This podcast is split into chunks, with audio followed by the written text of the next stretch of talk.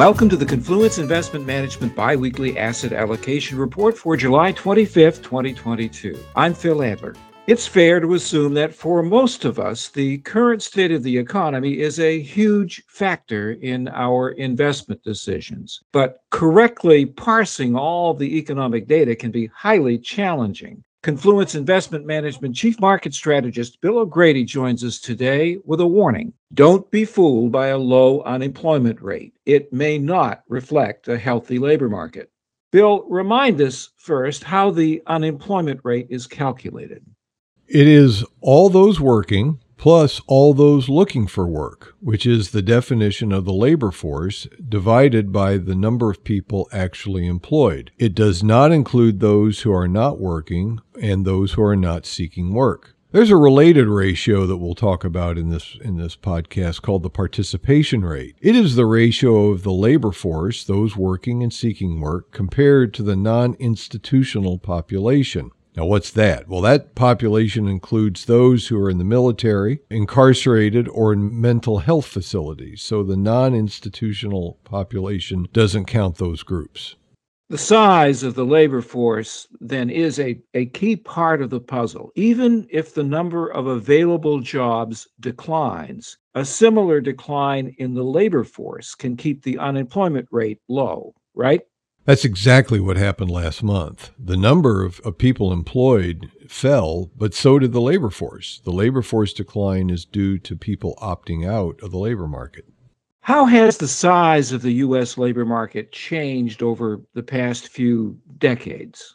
The best way to answer this question is to look at the participation rate. From the end of World War II into the late 1960s, the participation rate rarely rose above 60%. Women were mostly excluded from the labor force for social reasons, and the baby boomer generation was too young to work. But the combination of boomers entering their working age and women joining the labor force in masse led to the participation rate to rise steadily to a peak of 67.3% in March of 2000.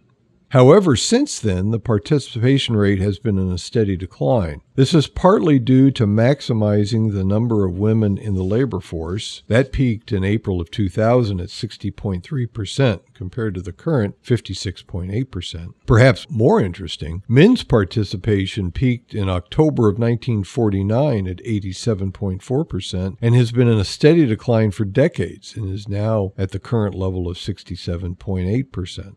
The reasons for this lack of participation are numerous. Lack of training can prevent people from working. So does the lack of childcare. It's quite possible that people lack the resources to move where the jobs are. For example, we note a few years ago when North Dakota started producing shale oil that there was a dearth of workers and getting people to move to North Dakota was, was rather difficult. And of course, the retirement of the baby boomers looms as a major issue for the labor market. The oldest boomer turned 76 this year. We noted in earlier reports that the pandemic seemed to trigger retirements in boomers. And that trend doesn't seem to have changed how does the current labor market bill compare to the recent past?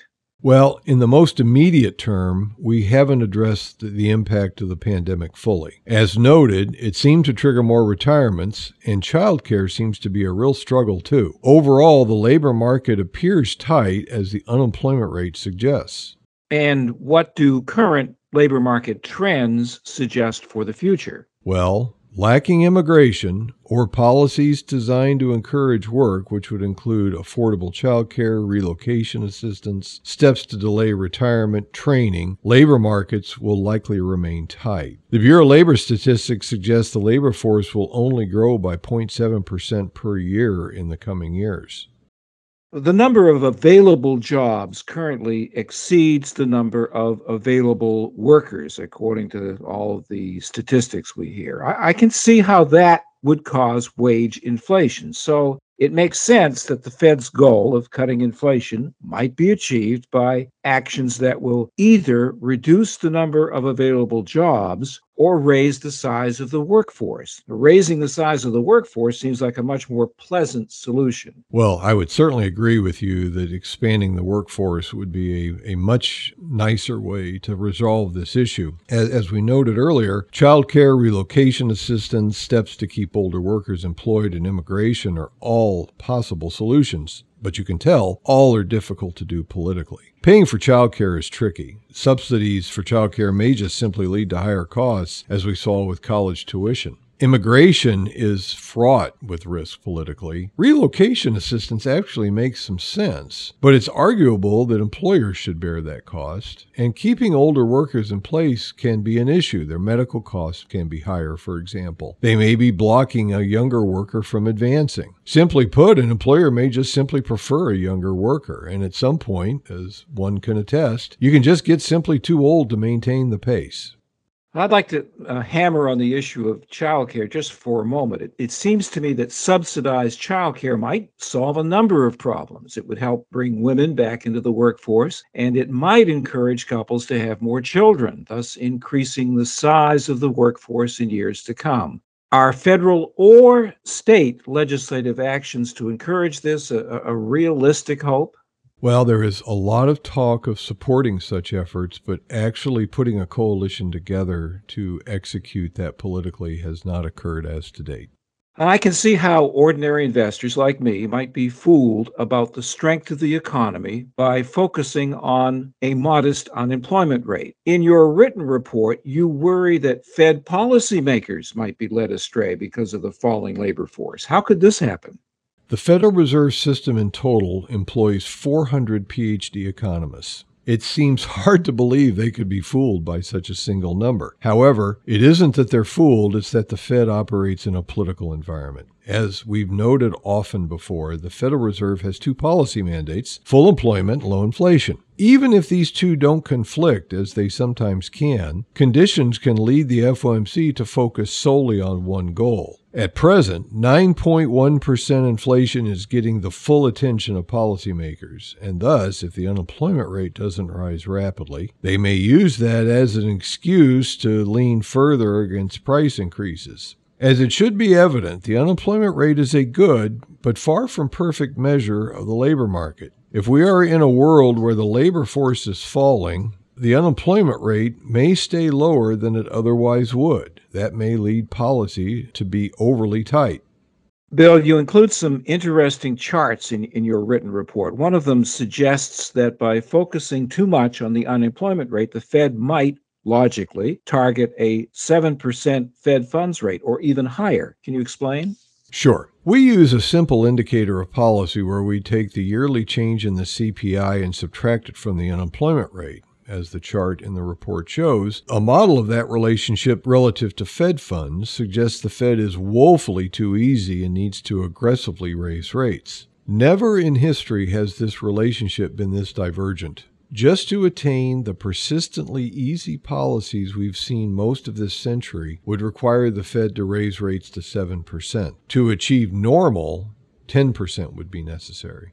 Obviously, if the unemployment rate rose or inflation fell, the indicator would show improvement. But as we detailed in this report, the unemployment rate could stay lower than what we have become accustomed due to the falling labor force. Thus, improvement may best come from falling inflation, and that may require tighter policy. After all, the Fed can only reduce demand, it can't bring ships to port in China's COVID policies or produce semiconductors. Bill, how worried are you that the Fed will overshoot its tightening policy and create a recession? Well, I'm quite worried. We have had low policy rates for a long time, and the move to raise rates will not only slow the economy, it could easily affect asset markets in ways that are difficult to forecast.